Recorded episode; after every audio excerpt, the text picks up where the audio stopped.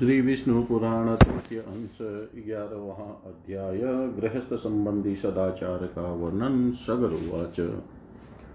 गृहस्थस्य सदाचारं श्रोक्तुमिच्छाम्यहं मुने, लोकादस्मात् परस्माच्च यमातिष्ठन् हीयते। और उवाच, श्रूयतां पृथ्वीपाल सदाचारस्य लक्षणं सदाचारवता पुंसा जितौ लोकावुभावपि। साधव क्षीणदोषास्तु सशब्दसाधुवाचक तेषामाचरणं यतु सदाचारस उच्यते। सप्तस्योऽतमनव प्रजानां पतयस्तथा सदाचारस्य वक्तार कर्तारश्च महीपते भ्रामे मुहूर्ते चौथाय मनसा मतिमा नृप प्रबुधश्चिन्तये धर्ममर्थं चाप्यविरोधिनम्। अपीडया तयो कामम् उभयोरपि चिन्तये दृष्टादृष्टविनाशाय त्रिवर्गे समदर्शिता। परित्यजेदर्थकामो धर्मपीडाकरो नृप धर्ममप्यशुकोदर्कं लोकविद्विष्टमेव च। ततः कल्यं समुत्थाय कुर्यान्मूत्रं नरेश्वर। नेरित्यामिषु विक्षेपमतीत्याभ्यधिकं भुव दुराधावस्तसथान्मूत्रं पुरुषं च विसर्जयेत् पादावने जनोच्छिष्टे प्रक्षिपेन गृहाङ्गणे। आत्मछायां तरुछायां गोसूर्याग्न्यनिलास्तथा गुरुद्विज जादिस्तु बुधो नादिमेत् कदाचन। न कृष्टे शस्यमध्ये वा गौव्रजे जनसंसदि, न वर्त्मनि, न नद्यादि तीर्थेषु पुरुषसभ। नाप्सु नेवाम्भसस्थिरैः शंसानेन समाचरेत्युत्सर्गं वै पूरिशस्य मूत्रस्य च विसर्जनम्। उदङ्गमुखो दिवामूत्रं, विपरीतमुखो निशि कुर्वितानापदि प्राज्ञो मूत्रोत्सर्गं च पार्थिव। त्रीणैरास्तीर्यं वसुधां वस्त्रप्रावृतमस्तकतिष्ठेनातिचिरं तत्र नेव किञ्चिदुदीरयेत् वल्मीकमुषिकोद्भूतां। मृदं नान्तर्जलां तथा शौचावशिष्टां गेहा च नादध्यालेपसम्भवान् अणुप्राणयुपपन्नां च हलोत्खातां च पार्थिव परित्यजेन् मृदो ह्येता सकला शौचकर्मणि एकालिङ्गे गुदे तिस्रो दशवामकरे नृप हस्तद्वये च सप्तस्युर्मदृशोच उपपादिका अच्छेनागन्धलेपेन जलेन बुद्बुदेन च आचामे च मृदं भूयस्तथा दद्यात् समाहित। निष्पादिताङ्घ्रिशौचस्तु पादावभ्युच्यते पुनः त्रिपे पिबेत सलिलं तेन तथा द्विपरिमार्जयेत् शीर्षणयानि ततखानि मूर्धानं च समाल्लभेत्, बाहुनाभिं च तो येन हृदयं चापि संस्पृशेत् स्वाचान्तस्तु ततः कुर्यात् पुमानकेशप्रसादनम् आदर्शान् जनमाङ्गल्यं दुर्वाद्यालम्बनानि च। ततः स ततस्वर्णधर्मेण वृत्त्यर्थं च धनार्जनं कुर्वित श्रद्धासम्पन्नो यजे च पृथिवीपते सोमसंस्थावीं संस्था, पाकसंस्थास्तु संस्थिता, धने यतो मनुष्याणां यतेतानो धनार्जने। नदीनदतटाकेषु देवखातजलेषु च नित्यक्रियार्थं स्नायितगिरिप्रस्रवणेषु च कूपेषु धृततोयेन स्नानं कुर्वित वा भुवि गृहे शुद्धधृततोयेन हि यत्वा भूय सम्भवे शुचिवस्त्रधरः स्नातो देवसि पितृतर्पणं तेषामेव हि तीर्थेन कुर्वित सुसमाहित त्रिरपप्रीणनार्थाय देवानामपवर्जयेत् ऋषीणां च यथा न्यायं सकृचापि प्रजापते पितॄणां प्रीणनार्थाय त्रिरपपृथ्वीपते पितामहेभ्यश्च तथा प्रीणयेत् प्रपितामहान्। मातामहाय तत्पित्रे तत्पित्रे च समाहित। दद्यात् पैत्रेण तीर्थेन काम्यं चान्यशृणुष्व मे। मात्रे, प्रमात्रे तन्मात्रे गुरुपत्न्यै तथा नृप गुरूणां मातुलानां च स्निग्धमित्राय भूभुजे। इदं चापि जपेदम्बुदध्यादात्मेच्छया नृप उपकाराय भूतानां कृतदेवादितर्पणम्। देवासुरास्तथा यक्षा नागगन्धर्वराक्षसा पिशाचा गुह्यं का सिद्धा कुष्माण्डा पशव खगा जले चरा भूनीलया वायवाहाराश्च जन्तव तृप्तिमेतेन यान्त्वासु मदतेनाम्बुनाखिलाम् नरकेषु समस्तेषु यातनासु च ये स्थिता तेषामाप्यायनाये तद्दीयते सलिलं मया। ये बान्धव, बान्धवा वा, ये अन्यजन्मनि बान्धवा, ते तृप्तिमखिलायान्तु ये चास्मतो यकाङ्क्षिण यत्र क्वचन संस्थानां क्षुतृष्णोपहतात्मनामिदमाप्यायनायास्तु मया दत्तं तिलोदकम् काम्योदकप्रदानं ते मयेतत्कथितं नृप यद्दत्त्वा प्रीणयत्येतन्मनुष्यसकलं जगज्जगदाप्यो यनोद्भूतं पुण्यमाप्नोति चानघ दत्त्वा काम्योदकं सम्यगेतेभ्यः श्रधियान्वित आचम्य च ततो दद्यात् सूर्याय सलिलाञ्जलिं।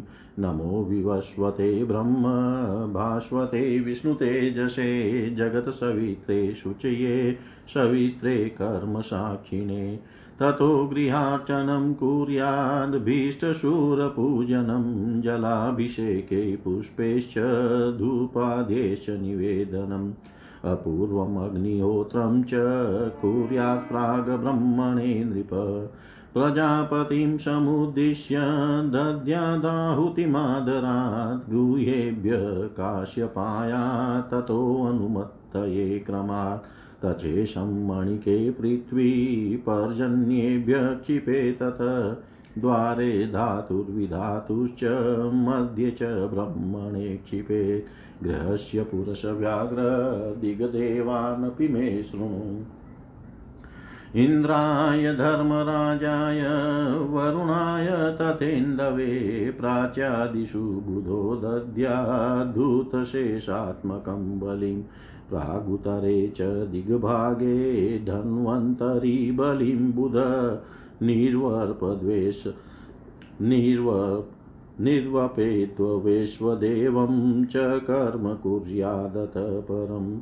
वायव्यां वायवे दिक्षु समस्तासु यथा दिशं भ्रमणे चान्तरिक्षाय भानवेक्ष्य क्षिपेद्वलिम् विश्वदेवान्, विश्वभूतान्, विश्वपतिन, पितॄन्, यक्षाणां च समुद्दिश्य बलिं दद्यान्नरेश्वर ततोऽन्यधनमादाय भूमिभागेषु चो बुध दद्याददे दद्यादशेषभूतेभ्यः स्वेच्छयासु समाहित।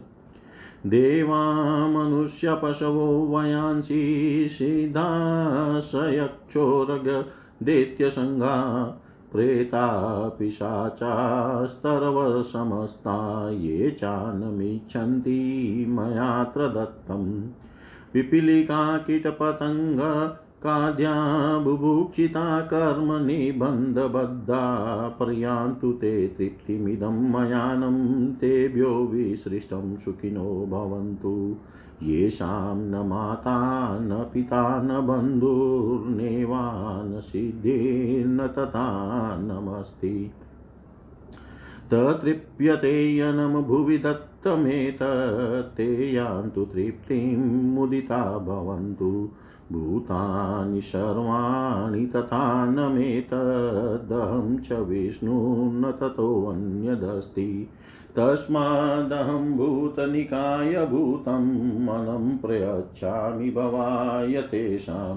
चतुर्दशो भूतगणो य एष तत्र स्थिता ये अखिलभूतसङ्गा। तृप्त्यर्थमनं हि मया विसृष्टं, तेषामिदं ते मुदिता भवन्तु। इत्युच्चार्य नरो दध्यादनं श्रद्धा समन्वित भुवि सर्वोपकाराय गृही सर्वाश्रयो यत्। स्वचाण्डालविहङ्गानां भुवि दद्या नरेश्वर, ये चान्ये पतिता केचित् पुत्रा सन्ति मानवा। ततो गोदोहमात्रं वै कालं तिष्ठेत् तिष्ठेत् गृहाङ्गने अतिथिग्रहणाताय तदुध्रुवं तु यथेच्छया। अतिथिं तत्र सम्प्राप्तं पूजयेत् स्वागतादिना तथा सम्प्रसा प्रदानेन प्रापादप्रक्षालनेन च श्रद्धया चानदानेन प्रियप्रश्नोत्तरेण च गच्छतश्चानुयानेन प्रीतिमुत्यपादयेद् गृही अज्ञातकुलनामा न मन्यदेशादुपागतं पूजयेदतिथिं सम्यन्नेकग्रामनिवासिनम् अकिञ्चिनं सम्बन्धम् अज्ञातकुलशीलिनम् असम्पूज्यातिथिं भुक्त्वा भोक्तुकामं व्रजत्यध स्वाध्यायगोत्राचरणं पृष्ट्वा च तथा कुलं हिरण्यगर्भबुद्धया तं मन्यताभ्यागतं गृही। पित्रर्थं चापरं विप्रम् एकमप्याशये नृप तदेश्यं विदिताचारसम्भूतिं पाञ्चयज्ञिकम्। अन्नाग्रञ्च समुद्धृत्य हन्तकारोपकल्पितं निर्वापभूतं भूपाल श्रोत्रियायोपपादये दत्त्वा च भिक्षातीतयं परिव्राडब्रह्मचारिणामीच्छया च बुधो दद्याद्विभवे सत्यवारितम्। इत्येते अतिथय प्रोक्ता प्रागुक्ता भिक्षवश्च ये चतुरपूजयित्वेता नृपपापात् प्रमुच्यते। अतिथिर्यस्य भग्नाशो गृहात् प्रतिनिवर्तते। स तस्मै दुष्कृतं दत्त्वा पुण्यमादाय गच्छति। धाता प्रजापतिशक्रो वग्निर्वसुगणोर्यमा प्रविश्यातीति मे ते वै भुञ्जन्ते अनं नरेश्वर। तस्मादतीति पूजायां यतेत सततं नर स केवलमगं भुङ्क्ते यो भुङ्क्ते हि अतिथिं विना। ततः स्ववासिनी दुःखीर्गर्भिणी वृद्धबालकान् भोजयेत संस्कृतानेन प्रथमं चरमं गृही। अभुक्तवत्सु चेतेषु भुञ्जन्, भुङ्क्ते सदुष्कृतं मृतश्च गत्वा नरकं श्लेष्मभुग्जायते नर। अस्नातासीमलं भुङ्क्ते हि अजपि पूयशोणितम् असंस्कृतान् भुङ्मूत्रं बालादिप्रथमं सकृत। अहोमि च कृमीन् भुङ्क्ते यदत्वा विस्मश्नुते तस्मात् शृणुष्व राजेन्द्र यथा भुञ्जित वै गृही भुञ्जतश्च यथा पुंस पापबन्धो न जायते। यचारोग्यविपुलं बलबुद्धिस्तथा नृप भवत्यरिष्टशान्तिश्च वेरिपक्षाभिचारिका स्नातो यथावत् कृत्वा च देवसि पितृतर्पणं प्रशस्तरत्नपाणिस्तु भुञ्जितप्रयतो गृही। कृते जपे हुते वग्नो शुद्धवस्त्रधरो नृप। दत्त्वातिथिभ्यो विप्रेभ्यो गुरुभ्यः संश्रिताय च पुण्यगन्धसस्तमाल्यधारी चेव नरेश्वर। एकवस्त्रधरोऽथाद्र पाणिपादो महीपते विशुद्धवदनप्रीतो भुञ्जित न विलिङ्मुख। प्राङ्मुखोदङ्गमुखो वापि न चेवान्यमना नर अनं प्रशस्तं पथ्यं च प्रोक्षितं प्रोक्षणोदके।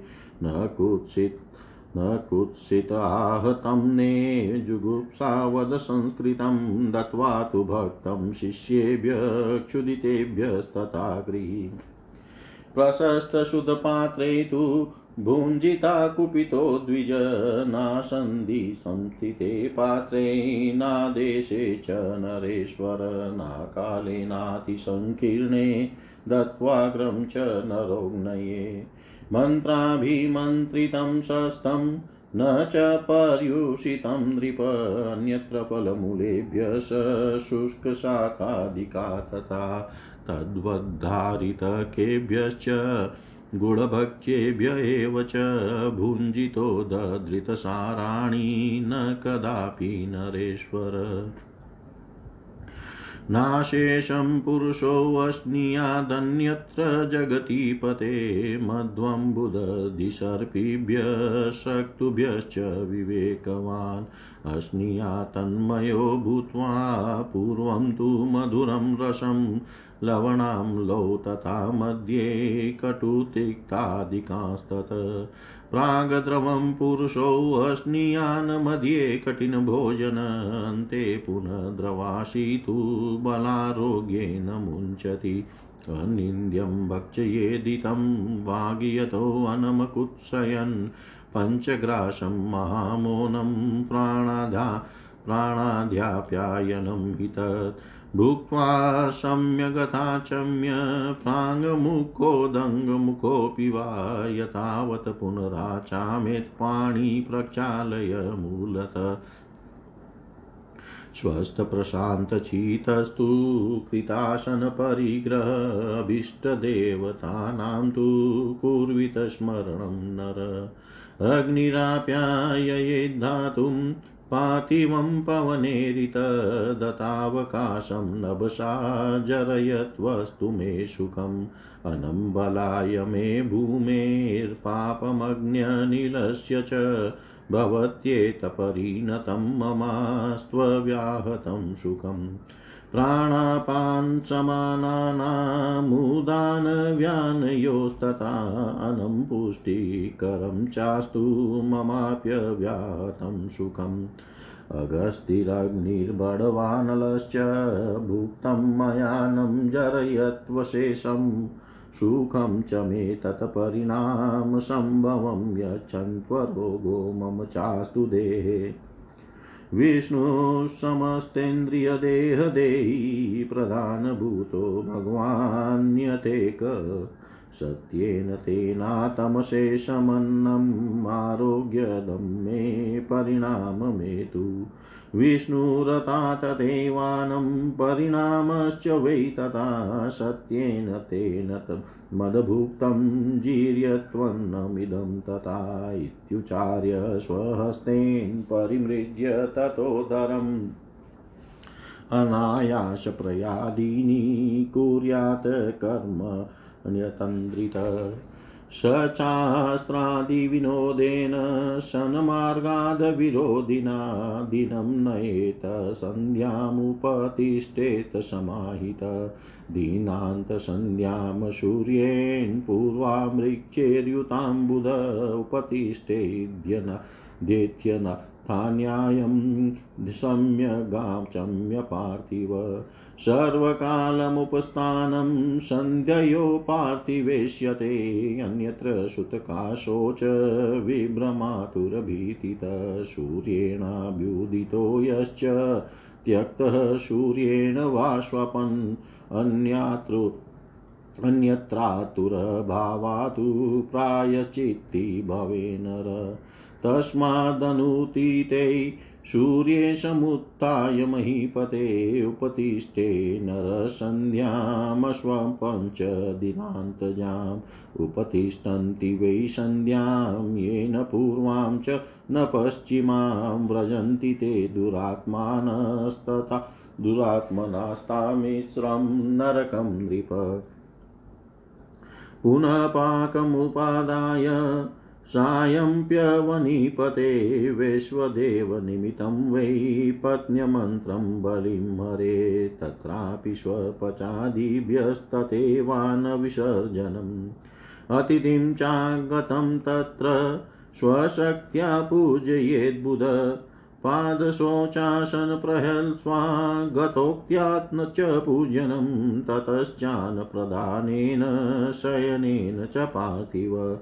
दिवातितो चौ दिवातितो तु विमुखे गते यत्तपातकं नृप तदेवाष्टगुणं पुंस सूर्योडे विमुखे गते। तस्मात् स्वशक्त्या राजेन्द्र सूर्योढमतिथिं नर पूजयेत्, पूजिते तस्मिन् पूजिता सर्वदेवता।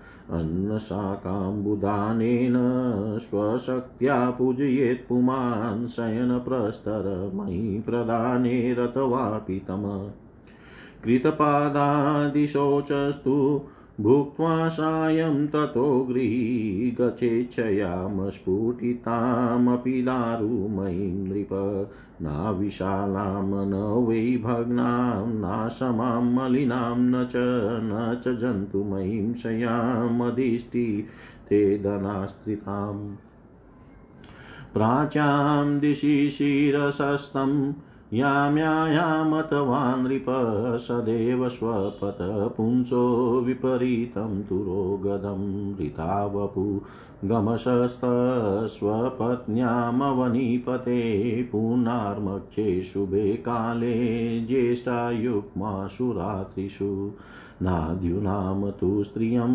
गच्छेनातुरां न रजस्वलां नानिष्टां न प्रकुपितां, न त्रस्तां न च गर्भिणीं।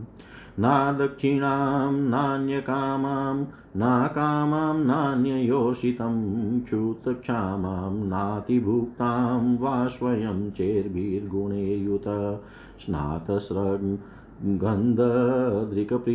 नादं नाग्धमाच्युदितोऽपि वा सकामसानुरागश्च व्यवायं पुरुषो व्रजेत्।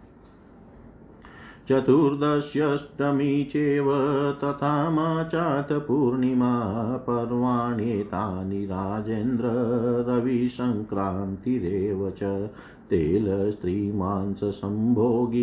सर्वेषवेतेषु वै पुमान् विणमुत्रभोजनं नाम प्रयाति नरकमृत अशेषपर्वश्वेतेषु तस्मात् संयमी वीर्बुधे भाव्यं सचास्त्रदेवे ध्यानजप्य परे नरे, नान्ययो नावयो नो वा नोपयुक्तोषधस्तथा द्विजदेव गुरूणां च व्यवायिनाश्रमे भवेत्। चेत्यचत्वरतीर्थेषु नेव गोष्ठे चतुष्पदे, नेव शंसानोपवने सलिलेषु महीपते। प्रोक्तपर्वस्वशेषेषु नेव भूपालसन्ध्ययो गच्छेदवयं मतिमानमूत्रोच्चारपीडित पर्वस्वभिगमो वन्दयो दिवा पापप्रदो नृप भुवि रोगावहो नृणां प्रशस्तो जलाशये परदारान् गच्छे च मनसापि कथञ्चन। किमु वाचास्ति बन्धोऽपि नास्ति तेषु वयवसा वयवायिनाम् मृतो नरकमभ्येति यते अत्रापि चायुष परदाररति पुंसामीय चामुत्रभीतिदा इति मत्वा स्वदारेषु ऋतुमत्सु बुधो व्रजेत्यतोक्तदोषहीनेषु सकामेष्वलिता वपि सगर बोले हे मुने, मैं गृहस्थ के सदाचारों को सुनना चाहता हूँ, जिनका आचरण करने से वह इहलोक और परलोक दोनों जगह पतित नहीं होता। और वह बोले, हे पृथ्वीपाल, तुम सदाचार के लक्षण सुनो। सदाचारी पुरुष ही अलोक और परलोक दोनों ही को जीत लेता है। सत शब्द का अर्थ साधु है, और साधु वही है जो दोष रहित हो। उस साधु पुरुष का जो आचरण होता है, उसी को सदाचार कहते हैं। हे राजन इस सदाचार के वक्ता और कर्ता, सप्तषि गण मनु एवं प्रजापति है। हे नृप बुद्धिमान पुरुष, स्वस्थ चित से ब्राह्म मुहूर्त में जग कर अपने धर्म और धर्म विरोधी अर्थ का चिंतन करे। तथा जिसमें धर्म और अर्थ की क्षति न हो, ऐसे काम का भी चिंतन करे। इस प्रकार दृष्ट और अदृष्ट अनिष्ट की निवृत्ति के लिए धर्म, अर्थ और काम स्त्री वर्ग के प्रति समान भाव रखना चाहिए। हे नृप, धर्म विरुद्ध अर्थ और काम दोनों का त्याग कर दें तथा ऐसे धर्म का भी आचरण न करे जो उत्तर काल में दुख में अथवा समाज विरुद्ध हो। हे नरेश्वर तदनंतर ब्राह्म मुहूर्त में उठकर प्रथम मूत्र त्याग करे ग्राम से नृत्य कोण में जितनी दूर बाण जा सकता है, उससे आगे बढ़कर अथवा अपने निवास स्थान से दूर जाकर मलमूत्र त्याग करे। पैर धोया हुआ और झूठा जल अपने घर के आँगन में न डालें। अपनी या वृक्ष की छाया के ऊपर तथा गौ, सूर्य, अग्नि, वायु, गुरु और द्विजातीय पुरुष के सामने बुद्धिमान पुरुष कभी मलमूत्र त्याग न करे।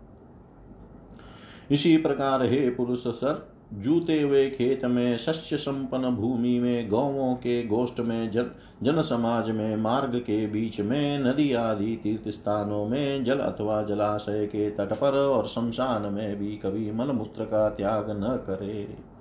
हे राजन, कोई विशेष आपत्ति न हो तो प्राज्ञ पुरुष को चाहिए कि दिन के समय उत्तर मुख और रात्रि के समय दक्षिण मुख होकर मूत्र त्याग करे।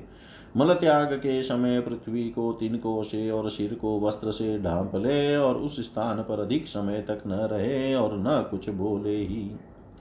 हे राजन बाम्बी की चूहों द्वारा बिल से निकाली हुई, जल के भीतर की शौच कर्म से बची हुई, घर के लीपन की चिंटी आदि छोटे छोटे जीवों द्वारा निकाली हुई और हल से उखाड़ी हुई, इन सब प्रकार की मृतिकाओं का शोच कर्म में उपयोग न करें। हे नृप लिंग एक बार गुदा में, तीन बार बाएँ हाथ में, दस बार और दोनों हाथों में, सात बार मृतिका लगाने से सोच संपन्न होता है। तदनंतर गंध और फेन रहित स्वच्छ जल से आचमन करे, तथा फिर सावधानता पूर्वक बहुत सी मृतिका ले उससे चरण शुद्धि करने के अनंतर फिर पैर धोकर तीन बार कुल्ला करे और दो बार मुख धोए। तत्पश्चात जल लेकर शिरोदेश में स्थित इंद्रिय रंध्र मूर्धा बाहु, नाभि और हृदय को स्पर्श करे।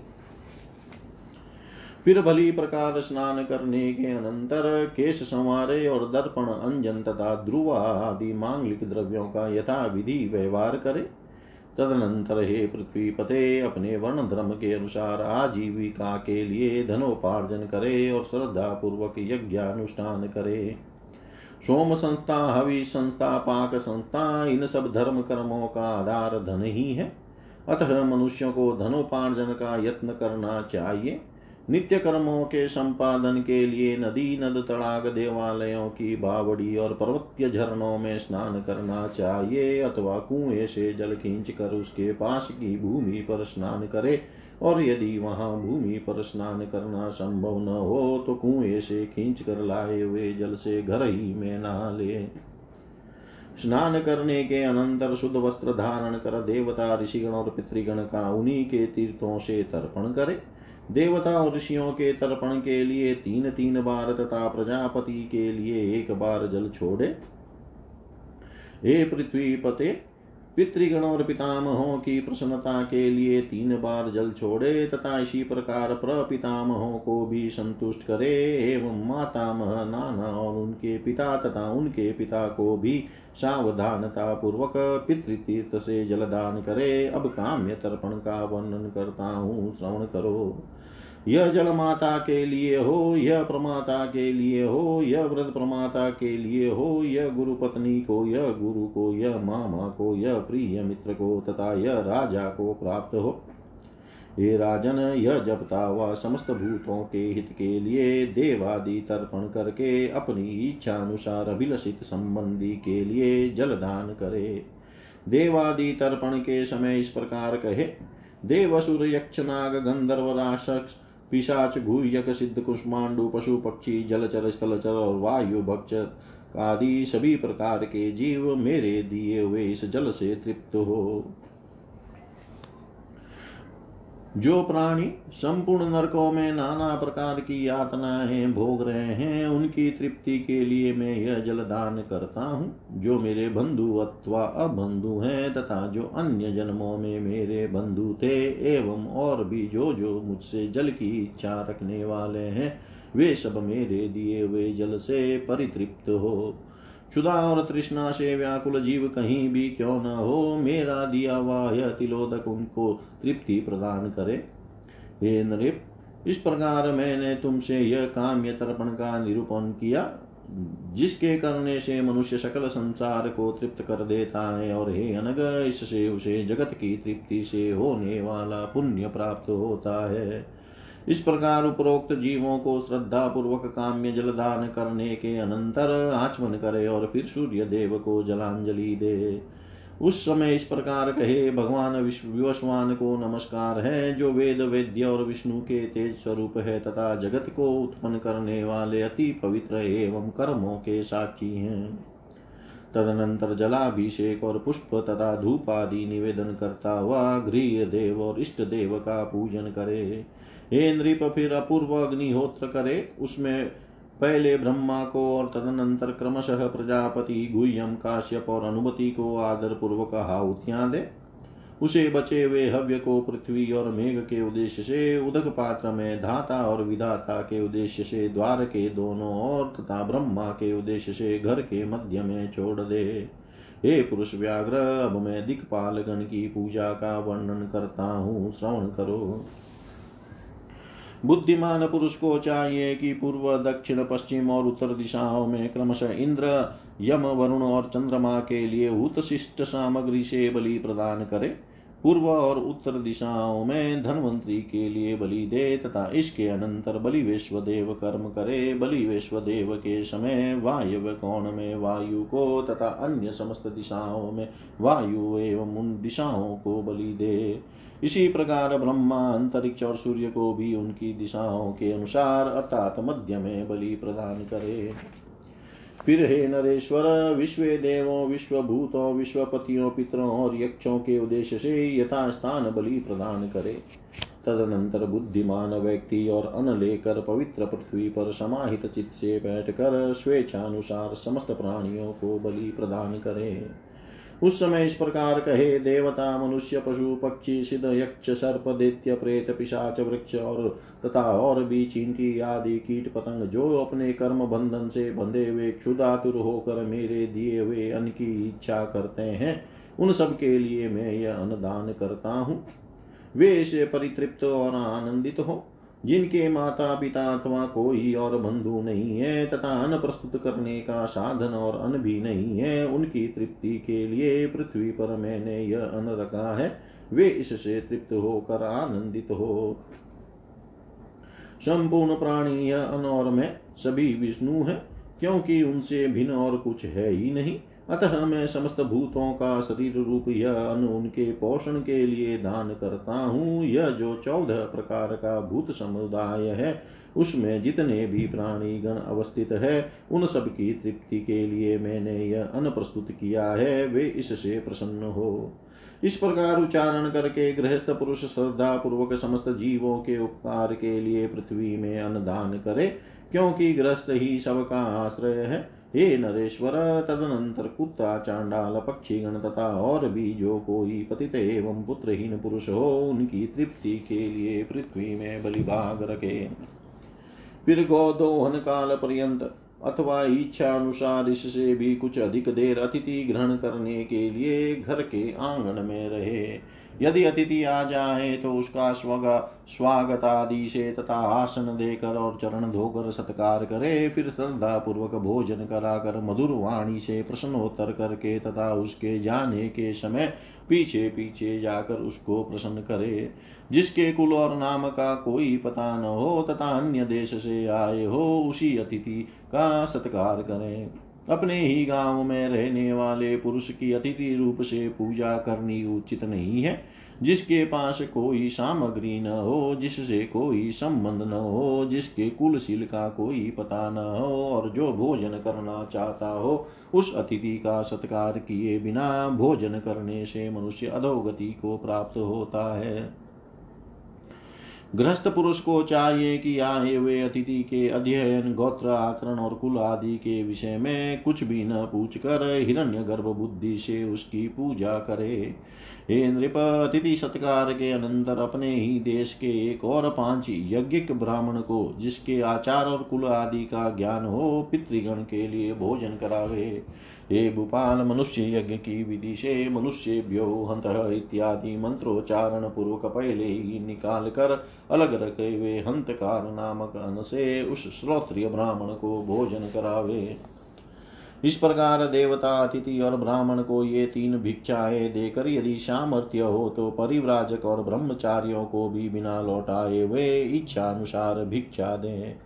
तीन पहले तथा भिक्षुगण ये चारों अतिथि कहलाते हैं। हे राजन, इन चारों का पूजन करने से मनुष्य समस्त पापों से मुक्त हो जाता है। जिसके घर से अतिथि निराश होकर लौट जाता है, उसे वह अपने पाप देकर उसके शुभ कर्मों को ले जाता है। हे नरेश्वर, धाता, प्रजापति, इंद्र, अग्नि, वसुगुण और अर्यमा ये समस्त देवगण अतिथि में प्रविष्ट होकर अनभोजन करते हैं। अतः मनुष्य को अतिथि पूजा के लिए निरंतर प्रयत्न करना चाहिए। जो पुरुष अतिथि के बिना भोजन करता है, वह तो केवल पाप ही भोग करता है। तदनंतर गृहस्थ पुरुष पितृग्रह में रहने वाली विवाहिता, कन्या, दुखिया और गर्भिणी स्त्री तथा वृद्ध और बालकों को संस्कृत अन्न से भोजन कराकर अंत में स्वयं भोजन करे। इन सबको भोजन कराए बिना जो स्वयं भोजन कर लेता है, वह पाप में भोजन करता है और अंत में मरकर नरक में श्लेष्म भोजी कीट होता है। जो व्यक्ति स्नान किए बिना भोजन करता है, वह मल भक्षण करता है, जप किए बिना भोजन करने वाला, रक्त और पूय पान करता है, संस्कारहीन अन्न खाने वाला, मूत्र पान करता है, तथा जो बालक वृद्ध आदि से पहले आहार करता है, वह विष्ट आहारी है। इसी प्रकार बिना होम किए भोजन करने वाला मानो कीड़ों को खाता है और बिना दान किए खाने वाला विषभोजी है। अतः हे राजेंद्र गृहस्थ को जिस प्रकार भोजन करना चाहिए, जिस प्रकार भोजन करने से पुरुष को पाप बंधन नहीं होता, तथा ही लोक में अत्यंत आरोग्य, बल बुद्धि की प्राप्ति और अरिष्टों की शांति होती है, और जो शत्रु पक्ष का ह्रास करने वाली है, वह भोजन विधि सुनो। ग्रस्त को चाहिए कि स्नान करने के अनंतर यथा विधि देव ऋषि और पितृगण का तर्पण करके हाथ में उत्तम रत्न धारण किए पवित्रता पूर्वक भोजन करे। हे नृप जप तथा अग्निहोत्र के अनंतर शुद्ध वस्त्र धारण कर अतिथि ब्राह्मण गुरुजनों अपने आश्रित बालकों एवं वृद्धों को भोजन करा। सुंदर सुगंध युक्त उत्तम पुष्पमाला तथा एक ही वस्त्र धारण किए हाथ पाँव और मुँह धोकर प्रीतिपूर्वक भोजन करें। हे राजन, भोजन के समय इधर उधर न देखे। मनुष्य को चाहिए कि पूर्व अथवा उत्तर की ओर मुख करके अन्य मना न होकर उत्तम और पथ्य अन्न को प्रोक्षण करने प्रोक्षण के लिए रखे और इस मंत्रपुत जल से छिड़क कर भोजन करे। जो अन दुराचारी व्यक्ति का लाया हुआ हो, घृणाजनक हो अथवा बलि विश्वदेव आदि संस्कार शून्य हो, उसको ग्रहण न करे। हे द्विज ग्रस्त पुरुष, अपने खाद्य में से कुछ अंश अपने शिष्य तथा अन्य भूखे प्यासों को देकर उत्तम और शुद्ध पात्र से, पात्र में शांत चित्त से भोजन करे। हे नरेश्वर, किसी बैत आदि के आसन कुर्सी आदि पर रखे हुए पात्र में, अयोग्य स्थान में, असमय संध्या आदि काल में अथवा अत्यंत संकुचित स्थान में कभी भोजन न करें। मनुष्य को चाहिए कि परोसे हुए भोजन का अग्रभाग अग्नि को देकर भोजन करे। हे नृप जो अन मंत्रपुत और प्रशस्त हो तथा जो बासी न हो उसी को भोजन करे। परंतु फल मूल और सूखी शाखाओं को तथा बिना पकाए हुए लेह, चटनी आदि और गुड़ के पदार्थों के लिए ऐसा नियम नहीं है। हे नरेश्वर सारहीन पदार्थों को कभी न खाए, हे पृथ्वी पते। विवेकी पुरुष मधु जल दही, घी और शत्रु के सिवा और किसी पदार्थ को पूरा न खाए। भोजन एकाग्रचित होकर करे तथा प्रथम मधुर रस, फिर लवण और अम्ल खट्टा रस तथा अंत में कटु और तीखे पदार्थों को खाए। जो पुरुष पहले द्रव पदार्थों को बीच में कठिन वस्तुओं को तथा अंत में फिर द्रव पदार्थों को ही खाता है, वह कभी बल तथा आरोग्य से हीन नहीं होता। इस प्रकार वाणी का संयम करके अनिश्चित भोजन करे, उनकी अन की निंदा न करे प्रथम पाँच ग्रास अत्यंत मौन होकर ग्रहण करे, उनसे पंच प्राणों की तृप्ति होती है। भोजन के अनंतर भली प्रकार आचमन करे और फिर पूर्व या उत्तर की ओर मुख करके हाथों को उनके मूल देश तक धोकर विधि पूर्वक आचमन करे। तदनंतर स्वस्थ और शांत चित से आसन पर बैठकर अपने इष्ट देवों का चिंतन करे और इस प्रकार कहे। प्राण रूप पवन से प्रज्वलित हुई जठराग्नि आकाश के द्वारा अवकाश युक्त अन्न का परिपाक करे और फिर अनरस से मेरे शरीर के पार्थिव धातुओं को पुष्ट करे, जिससे मुझे सुख प्राप्त हो।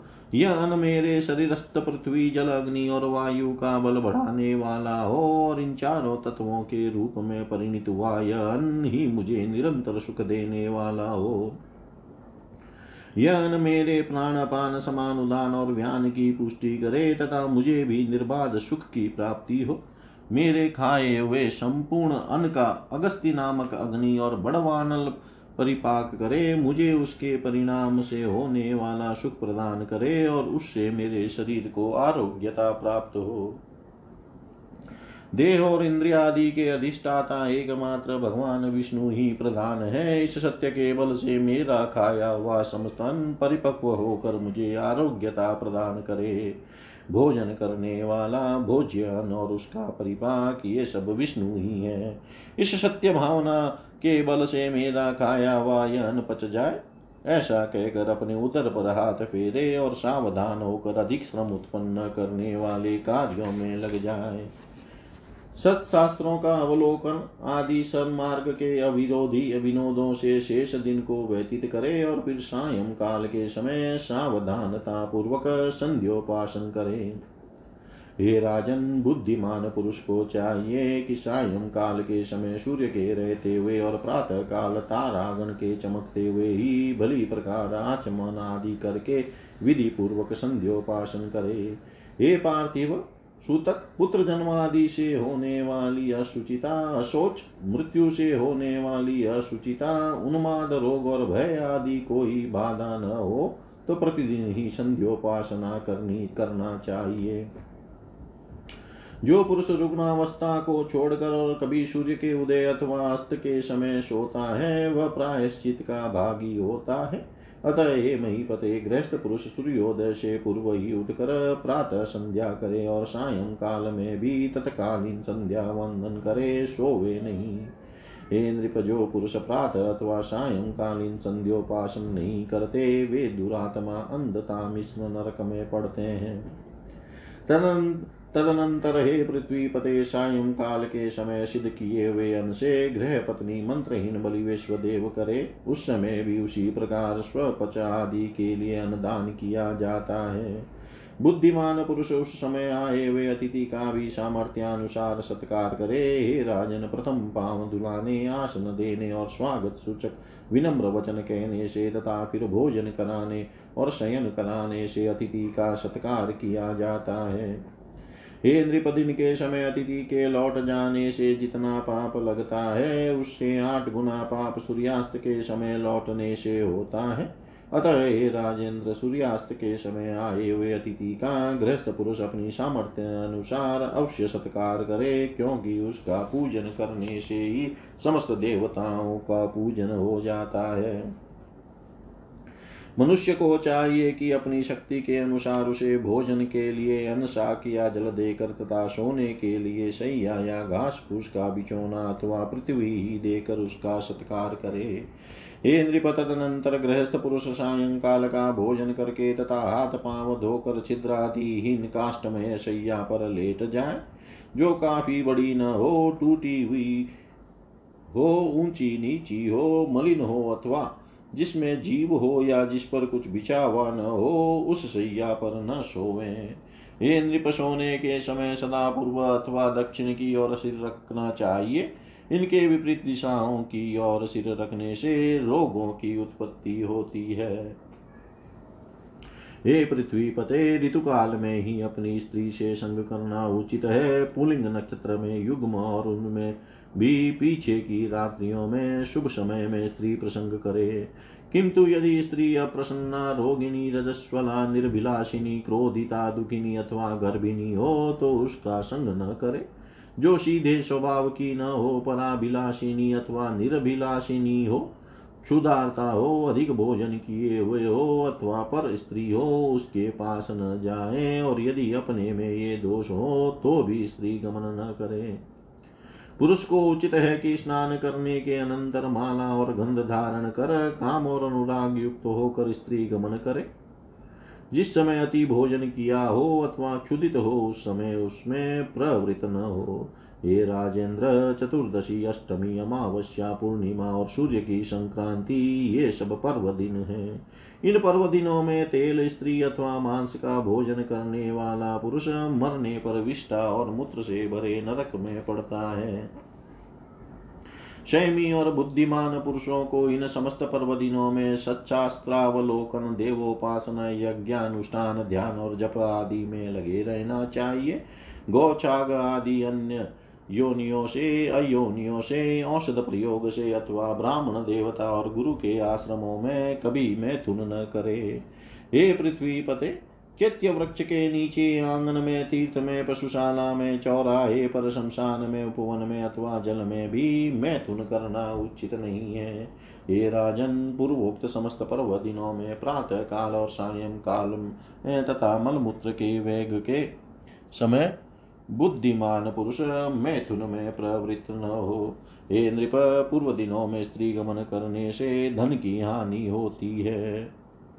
हे नृप पर्व दिनों में स्त्री गमन करने से धन की हानि होती है। दिन में करने से पाप होता है, पृथ्वी पर करने से रोग होते हैं और जलाशय में स्त्री प्रसंग करने से अमंगल होता है। पर स्त्री से तो वाणी से क्या मन से भी प्रसंग न करे, क्योंकि उनसे मैथुन करने वालों को अस्थि बंधन भी नहीं होता। अर्थात उन्हें अस्थि शून्य किटादि होना पड़ता है। पर स्त्री की आसक्ति पुरुष को यह लोक और परलोक दोनों जगह भय देने वाली है। यह लोक में उसकी आयु क्षीण हो जाती है और मरने पर वह नरक में जाता है। ऐसा जानकर बुद्धिमान पुरुष उपरोक्त दोषों से रहित अपनी स्त्री से ही ऋतुकाल में प्रसंग करे तथा उसकी विशेष अभिलाषा हो तो बिना ऋतुकाल के भी गमन करे। इति श्रीविष्णुपुराणे तृतीय अंशे एकादशोऽध्याय सर्वं श्रीशां सदाशिवार्पणम् अस्तु। ॐ विष्णवे नमः, ॐ विष्णवे नमः, ॐ विष्णवे नमः।